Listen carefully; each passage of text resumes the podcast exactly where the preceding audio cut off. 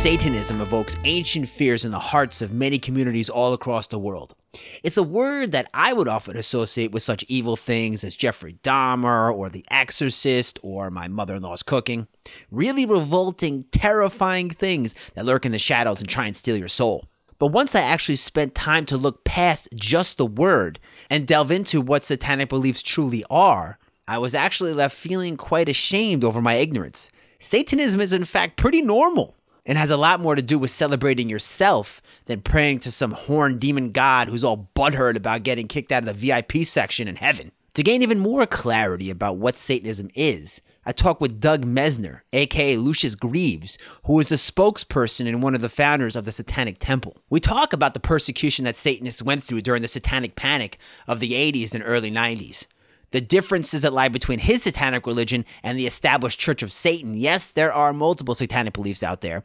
Whether he considers himself a cult, a religion, or a nonprofit, how he has turned down multiple TV reality deals, and we also discuss his various PR campaigns that have got a lot of attention within the media. So without further ado, here's my talk with Doug Mesner, aka Lucien Greaves. Well, dude, I always wanted to talk to a Satanist. And then when I started looking into it, I was so disappointed I, I, was figuring I was going to talk to like some snake charmers, communal teeth filing around the Bible bonfire, and then there's like Wiccans hanging from meat hooks on bungee cords having sex orgies, and it's none of that. You're really going to have to look towards uh, some of the fringe Christian groups if you're going to want to find the real weird shit. Because right. you, when you really find some evil activity going on, you have people doing that under the understanding that they have the moral high ground. That's so true, man. Why do you think that the mainstream media has always sensationalized Satanism? Well, you know, you look at a lot of the things they said about Satanists in the 80s and 90s when the whole satanic panic was going on. It was kind of a uh, more politically correct prejudice because uh, some of the more rational detractors figured, I guess, that they're an imaginary subgroup anyway. So what's the harm? You know, anytime you have an outgroup it's not benign. Somebody always suffers, and we saw that with the Satanic Panic too. People went to prison. People people's families torn apart on accusations of horrific crimes they could have never committed. Can you talk about that? The Satanic Panic. That was in the 1980s, right? They really officially date it. Sociologists who study the phenomenon with the release of a book called Michelle Remembers, and that it was supposed to be a true story written by a psychiatrist and his uh, client who later became his wife. Jesus. Uh, under his care, she was supposed to have recovered these memories of having been abused by a satanic cult. And this was taken as a true story by a lot of media. And she was on shows like Oprah and, and that type of thing, talking about her experiences. Well, if she was on Oprah, it must be true. Yeah. Even even though there was uh, there were supernatural claims in the book. It wasn't this straightforward um, secular tale of of Satanists uh, attacking this woman. Uh, Satan himself actually makes an appearance in this book and abuses her. What? And at some point, uh, Jesus takes away her very physical scars. So uh, I guess also taking away any corroborative evidence for her story. So this was nonfiction this was supposed to be nonfiction, and people took it as such. And it, it took actually uh, Christian journalists who were a bit put off by the whole satanic panic um, investigated some of the more mundane claims about her past and were able to debunk those to the point where the book was considered completely discredited. And there was another book that kind of followed that up called uh, Satan's Underground by a woman who called herself uh, Lauren Stratford. And it turned out that, that that book was completely based on, on lies as well. In, in the whole idea of the satanic cults, even even though these books were completely debunked, really took off and was really rather propagated by this uh, bullshit therapeutic technique of recovering memories from people, where you know there's this kind of Freudian notion that any of their any of their psychological problems, any of their clients' psychological problems, were rooted in some kind of early trauma that had been deeply repressed and could be drawn forward. I think you're probably aware also of the alien abduction phenomenon, yeah. where the same thing would would happen. These therapists would build this bizarre narrative with their clients and then take them as fact because they were so sure that their therapeutic technique had this kind of scientific legitimacy to it. And this kind of thing still happens. Yeah, it's called PCP. Yeah. I've seen people smoking in basements and all of a sudden they think, hey, I'm in a spaceship, you know? But I also think it's the mainstream media. It always seems they love to sensationalize it. It's so easy. For every one story eh, about what it really is, there's like 10 about how dangerous cults, Satanism. I mean, just in time this summer in July, they, they had an article, The Rise of Satanic Cults, with a hooded, robed man on the cover.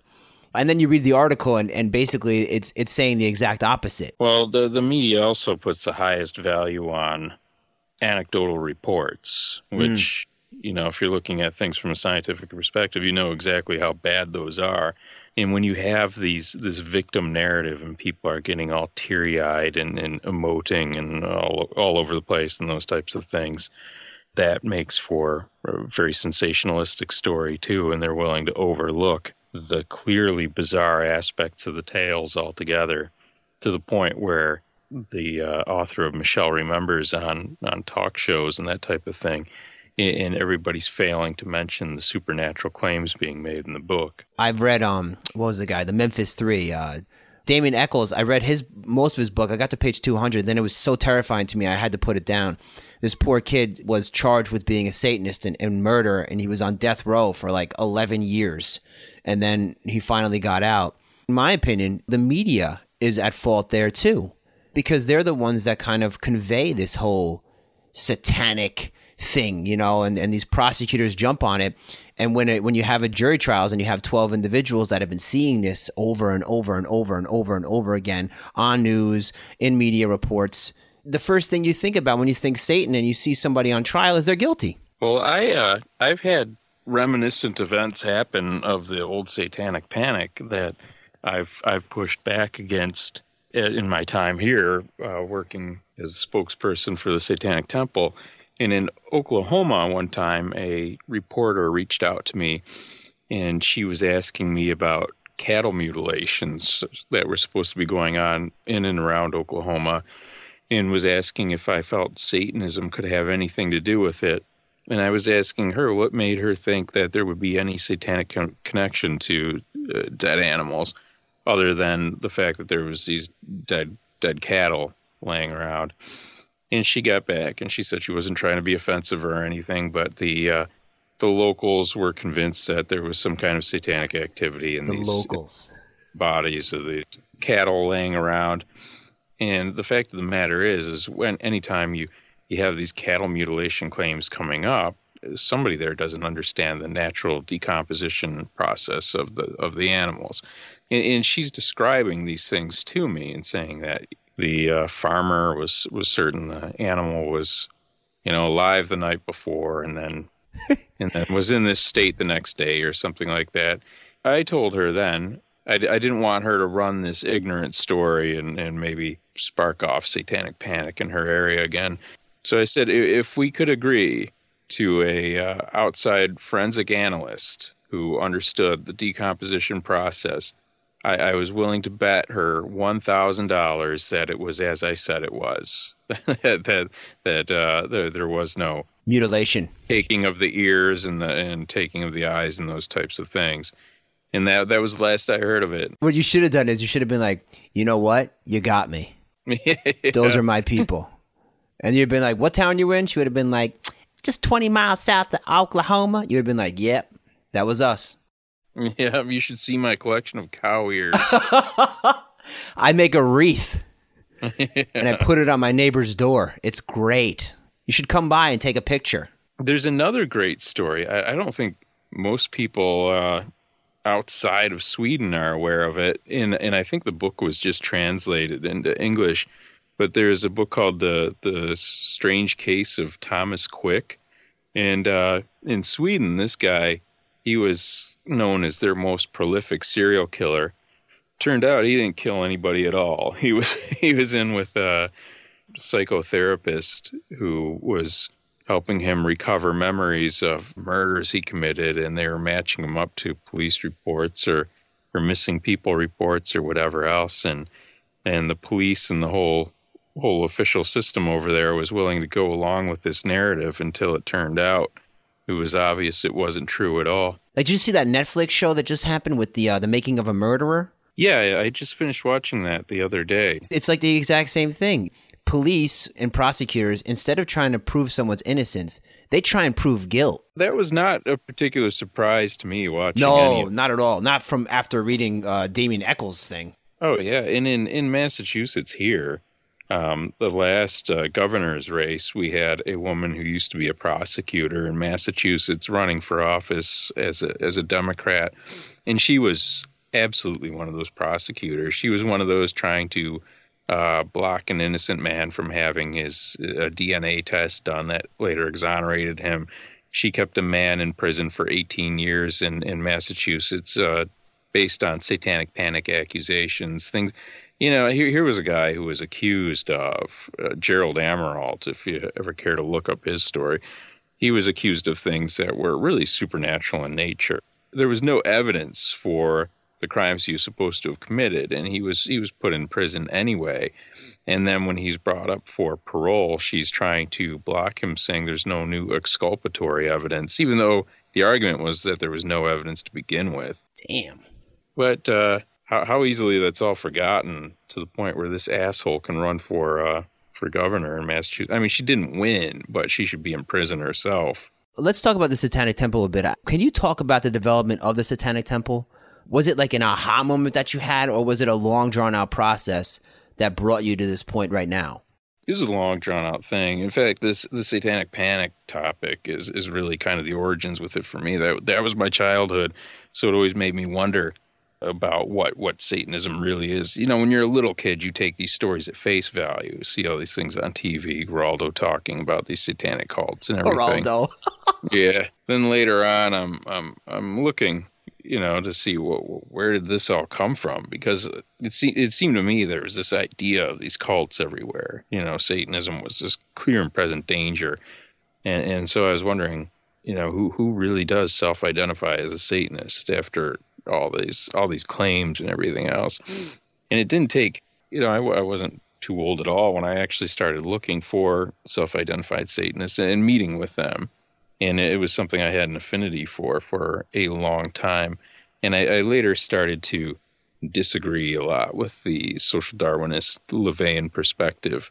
Mm. It was still something I had a had a real affinity for, and I really wished would be politically active. And that's the established view of Satanism, modern Satanism, was a guy named Anton LaVey, who in the 1960s developed the Church of Satan, and he wrote a book called The Satanic Bible, which was kind of what everybody thinks of as Satanism today. Well, we're, we're kind of. Uh, well, now you guys are. Well, yeah, yeah. We're, we're kind of the voice of the Satanic Reformation to a certain degree, but I think there was some certain core values that LaVey put forward that are really no different with us. Um, we're more clear on renouncing supernaturalism, and we feel like we're we're following the best scientific evidence of the day and, and stepping away from the strict social Darwinist perspective. And I don't think if you look at what LaVey had said that he would necessarily reject that. I, I don't I don't know. It, it, doesn't really matter one way or the other but but I feel like we're on we're on the right side of the argument in any case. What about atheism? I mean, in a sense, what you what the Temple of Satan is is you're you're atheists. Well, we we are, but a- atheism is is a real broad category. You know, a- atheism defines what you aren't, as as some have put it. Well, it, you know, our Satanism defines for us who we are. And we have a body of affirmative beliefs that go along with that. Do you consider the Satanic Temple a nonprofit or a religion? What do you consider it? Well, we are a religious organization. We do consider it a religion. I mm-hmm. mean, the, the, whether it's nonprofit or not or not is a is just a matter of uh, legal filing. We actually filed as an LLC because we we don't uh, we don't agree with the the non taxation of of religious organizations. I just read an article about that this summer um, by a guy from the New York Times who actually wants to abolish the tax exempt status for religions and nonprofits. Oh, I, I, I agree with that entirely, and I, I well think they should. What will be interesting though is if we ever run into a situation, and, and I think there are situations out there where a local government or officiating agency only recognizes religious requests from organizations that uh, meet their tax exempt standards and are tax exempt before they'll receive any type of deference that comes to them. In, in, which case, you know, we, we could file suit saying that, you know, it's against our beliefs to be tax exempt, so you can't really hold that as a standard. But what would be interesting about that is we would have to be filing the claim as a religious organization. yeah, while the recognition of a religious organization would be dependent on this definition of tax exempt. So, and who you're asking is a government tax agency known as the IRS. And they're basically the ones saying this is a religious organization. This is not a religious organization. I mean, what do they know anything about religion? Yeah. they have this power in America to choose which organizations have tax exempt status, which ones don't. Yeah, and, and there was apparently a big fight with the Church of Scientology as to whether they would be tax exempt or not, yes. to the point where the Scientology was was outright terrorizing the IRS for a certain time until they they yielded. But I, I don't you know I don't know enough about that situation because I'm wondering why why was it so difficult for uh, Scientology to get that status? I looked into it a little bit, and I actually took some Scientology courses for a while. My uncle at the time, he was doing this group, and he was working with these people, and they use Scientology Division Six methodology, which is this technology in regards to business, it's organization, and um, he had me learning that you know, for his practice. But he wasn't like a Scientologist. He's a surfer. You know what I mean? He just wants to make money. Um, there was a church in New York, or you know, uh, uh, an org as they call it, and uh, I don't know. I was like, all right, this is pretty cool. Let me go on the weekends. So I started taking like these courses about um, personal integrity, and you have to pay. And you pay like $120 this time, $120 this time, but it's always they're trying to get you to pay more. And I would meet with this girl every once in a while, and she would always keep asking me about my uncle. And she kept saying, hey, you should bring your uncle. You know, come on, bring him in. You know, thinking that she he probably has some money and it was just odd. And then one day I met this guy who was there, and he was uh, a hip hop guy. You know, he had the baggy jeans, he had cornrows and everything. And I was like, "Hey, what's up?" I'm like, "Why are you here?" And he was like, "Yeah, they paid for my my defense." What? They paid for your defense? He was like, "Yeah." He's like, "I just have to come here and help out and stuff." And and I don't know who he knew in his family or a friend or but somebody hooked him up with the Church of Scientology and they helped him out. And then as the weeks would go by, I would only go like maybe once a week and I would skip some and I would see him and he like transformed. One day, like a couple months later, I tried to give him like, you know, like a dap, like a handshake. And um, he was like, no, how, how, how are you? How are you doing? How's everything? They totally got him. like they took that guy in just a number of matter of months and he was going every day, I bet. And the methodology is when you read something, you're supposed to understand every word. And when you don't understand a word, you're supposed to look it up. Right. When you stop remembering something is where you didn't understand a word. So they would question me. This guy would come over, he'd be like, What's on page 82? I don't know. I don't even remember my brother's birthday. Right. and then and then he's like, Well, let's go look at it. And then they would break it down like by word by word. What's the? Like the definition of the. I don't know. What's the? You tell me, motherfucker. I don't know what the is. you know, he was like, let's look it up. And then they had me do this e meter test. And this is the last time I went. and it's a lie detector test. They put you, they make you hold these things. Then they, they go over the book. What happened on page 79? I don't know. Something about this. And then like the e meter, the e meter went like, and I just threw the e meters down. I was like, listen, guys, I'm getting the fuck out of here. I'm done, bro. It was crazy. It's a cultish behavior. Oh, yeah, yeah and, and, when you have an organization too, of course, that that asks you to uh, detach from family and friends who aren't aren't any part of them, or or or the uh, Church of Scientology has strict rules about apostates. You know, when, once you leave the organization, you you are not going to be smiled upon again. They look at you as the, as the enemy. Oh yeah. This going clear. This latest documentary on HBO. If you if you haven't seen it yet, you should see it. It, it really killed them. Like it put a dent. Do you get worried about that?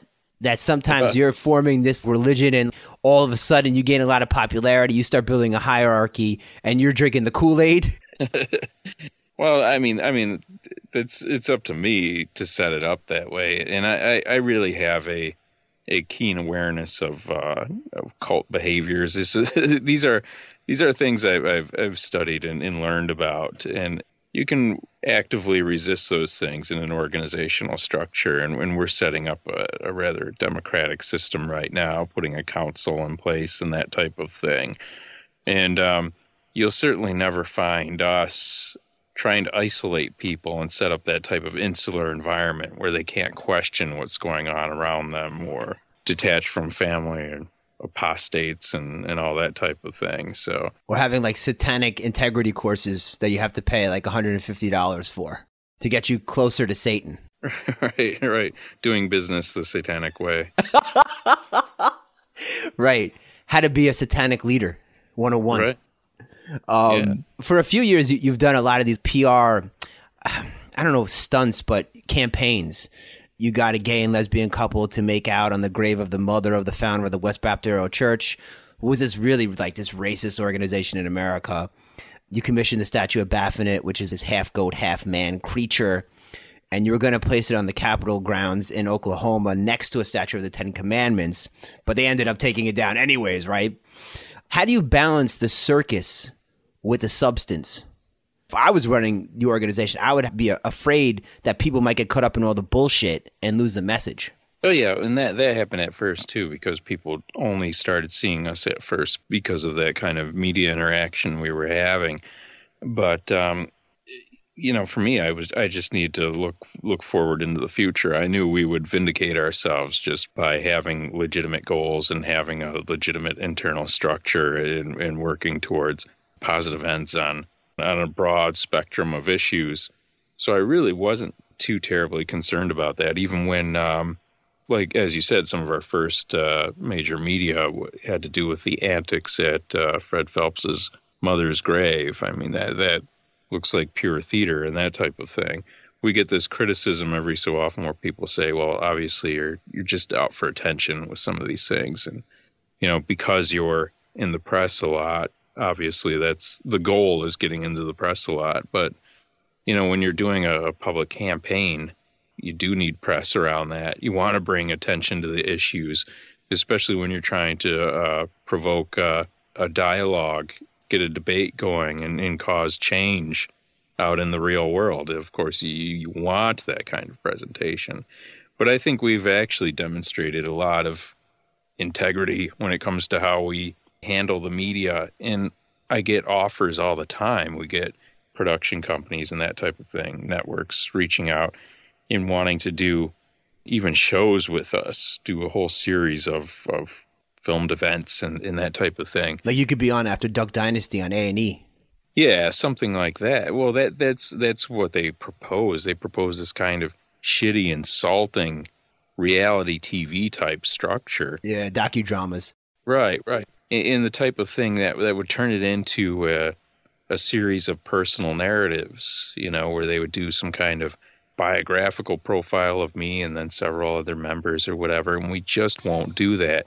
And and I just don't do that. I just don't let the uh, the press around me turn into press about about my personal story and that type of thing because I think it diminishes the issues we're working on. It diminishes the the work of all the other people involved and the fact that this is a a generalized type of movement that a lot of people can embrace.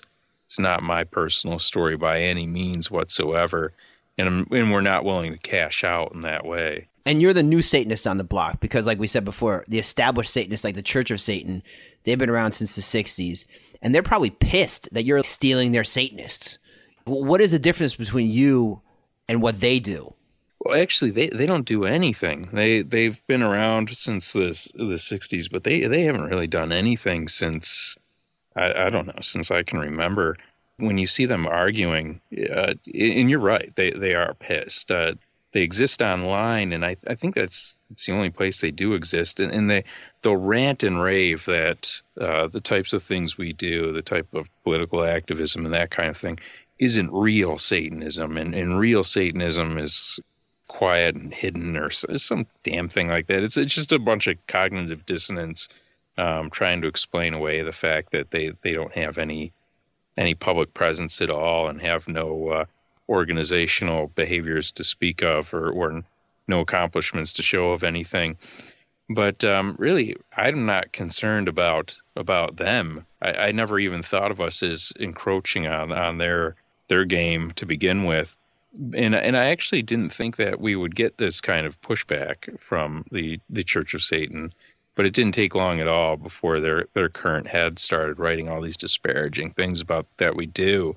More and more, I, I don't think anybody really pays attention to that. Earlier on, people would always reach out to them and ask what they thought of what we're doing, and you'd see a lot of these, a lot of these things where they would say, "Well, the Satanic Temple is doing this, the Church of Satan says this, or whatever," and that's happening less and less. And I think they're kind of, I wouldn't say dwindling into irrelevance because they've they've been there for a while. We made them relevant just by our very presence coming in.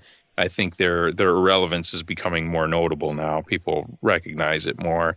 So I, I don't think we'll be hearing anything about them at all in the near future if things continue on this trend. You seem to be more political in what you do in a way. I mean, in the beginning, it seemed like you were almost parroting the absurdity that lies in those situations where church and state come together, like in 2013 in Florida there was the governor, Rick Scott. He passed a bill allowing for student led prayers in assemblies. And then you held a press conference saying that that was great because now Satanists can pray too. And you'll, you'll find that attitude still with, with what we're doing. And in, in Phoenix, I don't know if you've seen some of the news around Phoenix, Arizona right now. They're, they're going absolutely crazy over there because they allow their city council meetings to be open with invocation. So we, we applied, uh, a couple Satanic Temple members applied to give the invocation at the Phoenix City Council meeting, and they were they were immediately approved. That's awesome. And uh, there, there was no real pushback. And then weeks later, put out a press release saying that this was going to be the case. Uh, the Satanic Temple was going to offer the the opening invocation, and then that's when when all hell broke loose. And now the uh, now the Phoenix City Council is trying to revise its rules and, oh. uh, and, and enact this revision retroactively we're kind of at this standoff right now. I, have said in no uncertain terms that if they if they do block us from giving the invocation, that we will sue. And uh, uh, so uh, we'll see how that plays out. But that could just be another thing. But back to the idea of you know us being political, that seemed to be kind of LaVey's perspective earlier on too. To his credit, was that Satanism wasn't this kind of private esoteric practice. It wasn't this kind of philosophical masturbatory exercise that it was supposed to be something that was initiated and engaged in in the in the real world and caused real world change was kind of the uh, the the primary drive, the the goal. This was supposed to be a, a very tangible force in the world, and that's the way I see it. Uh, otherwise, you know, what's it for? Just to scare your friends and and dress in dark fashion. I, I don't know. Are you surprised at how popular you become? Because in the beginning, it seems like you were one thing, and now you're kind of morphing into something else. I don't think we're we're really morphed into anything else. I think people would be surprised to know how much of the long view uh, we had in mind from the start. You know how, how much we kind of saw this coming or kind of mapped it out that we wanted to get involved in these secular battles and that type of thing. And it's working out very well you're not alone in looking at how we've been perceived by the public and being being rather amazed. And I'm amazed too. I'm amazed that uh, people have been willing to openly support us in a way that would have just been unthinkable just just five years ago. To the point where there's a uh, there's a politician even uh, running a state representative in Arizona and she she openly came out in favor of the Satanic Temple in Phoenix. Um, you know, n- not just our freedom of speech, but she said things that indicated that uh, that she found our, our religious point of view admirable as well.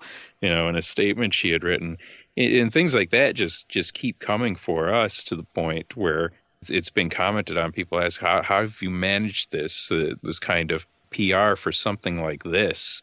And I, I think. Uh, I think it's just because, uh, despite what people always fear of us, that there's some kind of pranksterism and artifice going on. You know, a lot of what we do underscores the absurdity of what's going on around us. But we've been very, very straightforward and, and very open about our intentions and goals. Never really disingenuous at all. You know, you, you see this kind of playfulness with uh, things like the pink mass and, and the Rick Scott thing. When it comes to the atheistic religion and those other viewpoints, that's really absolutely where we're coming from. Mm. And, and it, I think it's it's some untouchable arguments we have. Five years ago, I don't think people would have publicly come out as pro Satanist, especially uh, affiliating with your group as much. I guess it's because the information is so readily available now. You can instantly on your smartphone or your tablet look it up and find well, out about well, I was I was able to see it happen. Um, in in the internet, of course, drives drives a lot of that or all of it to the point where you know if it weren't for the internet, we would probably be uh, not not much past uh, square one from from where we were. But it moves so fast from there. And when we uh, originally had started our Baphomet campaign, we had written to Oklahoma and said we wanted to offer a a monument to complement and contrast their Ten Commandments monument. We got all this press attention, and you could see that journalists uh, they didn't want to side with us. At that point, it's still unthinkable. So the the best you could possibly get from anybody is to to see them saying, well, you, you might not like them or what they stand for, but this is what religious liberty is, and that's as far as it would go. And when you first started seeing people openly come out in support and say, actually, their values are fine too, and and this isn't what you think it is. You'd see that in the comments of articles. Once you started seeing some of that pile on in the comments, I feel like it, it emboldened some of those writers to then write the next piece, not having such a such a cautious response towards us, but being a little more openly supportive of us and then when you get the the opinionators on on some of the uh, pre-news sources, you know, like Huffington Post, they have much much greater latitude for uh, opinionation and those types mm. of things. Then you start seeing some of them come out in support of us, and then it's just and then from there it just it keeps growing. Yours is an internet religion. Yeah, it's, it's started internet age. Yeah, and that and that's just so interesting to see a belief like yours grow as the technology grows. Yeah, as opposed to being destroyed by the technology like Scientology. Do you think you're going to have lobbyists in Washington in the future or what? It's, it's you know if things keep going the way they're going, I think so. Schmoozing it up with um uh, with the NRA guys. right, yeah. That would be so funny. Like if you're going to these luncheons and you'd be like, "Hey, I know my name is uh Dan Florian. What's your name? I'm with the NRA out of Austin. Hi, my name is uh John. I'm with the Satanic Temple." that would be fucking awesome. Ah, oh, America's a beautiful place. And I think we'll stop right there at satanic lobbying. I think it's a perfect place to stop. Jim's Velt is available on iTunes, on SoundCloud, on Spreaker, on Stitcher Radio. If you haven't already subscribed on iTunes and rated and commented, please do. I would really appreciate that. For Jim with Jim's Velt, I thank you again for listening. Peace. I'm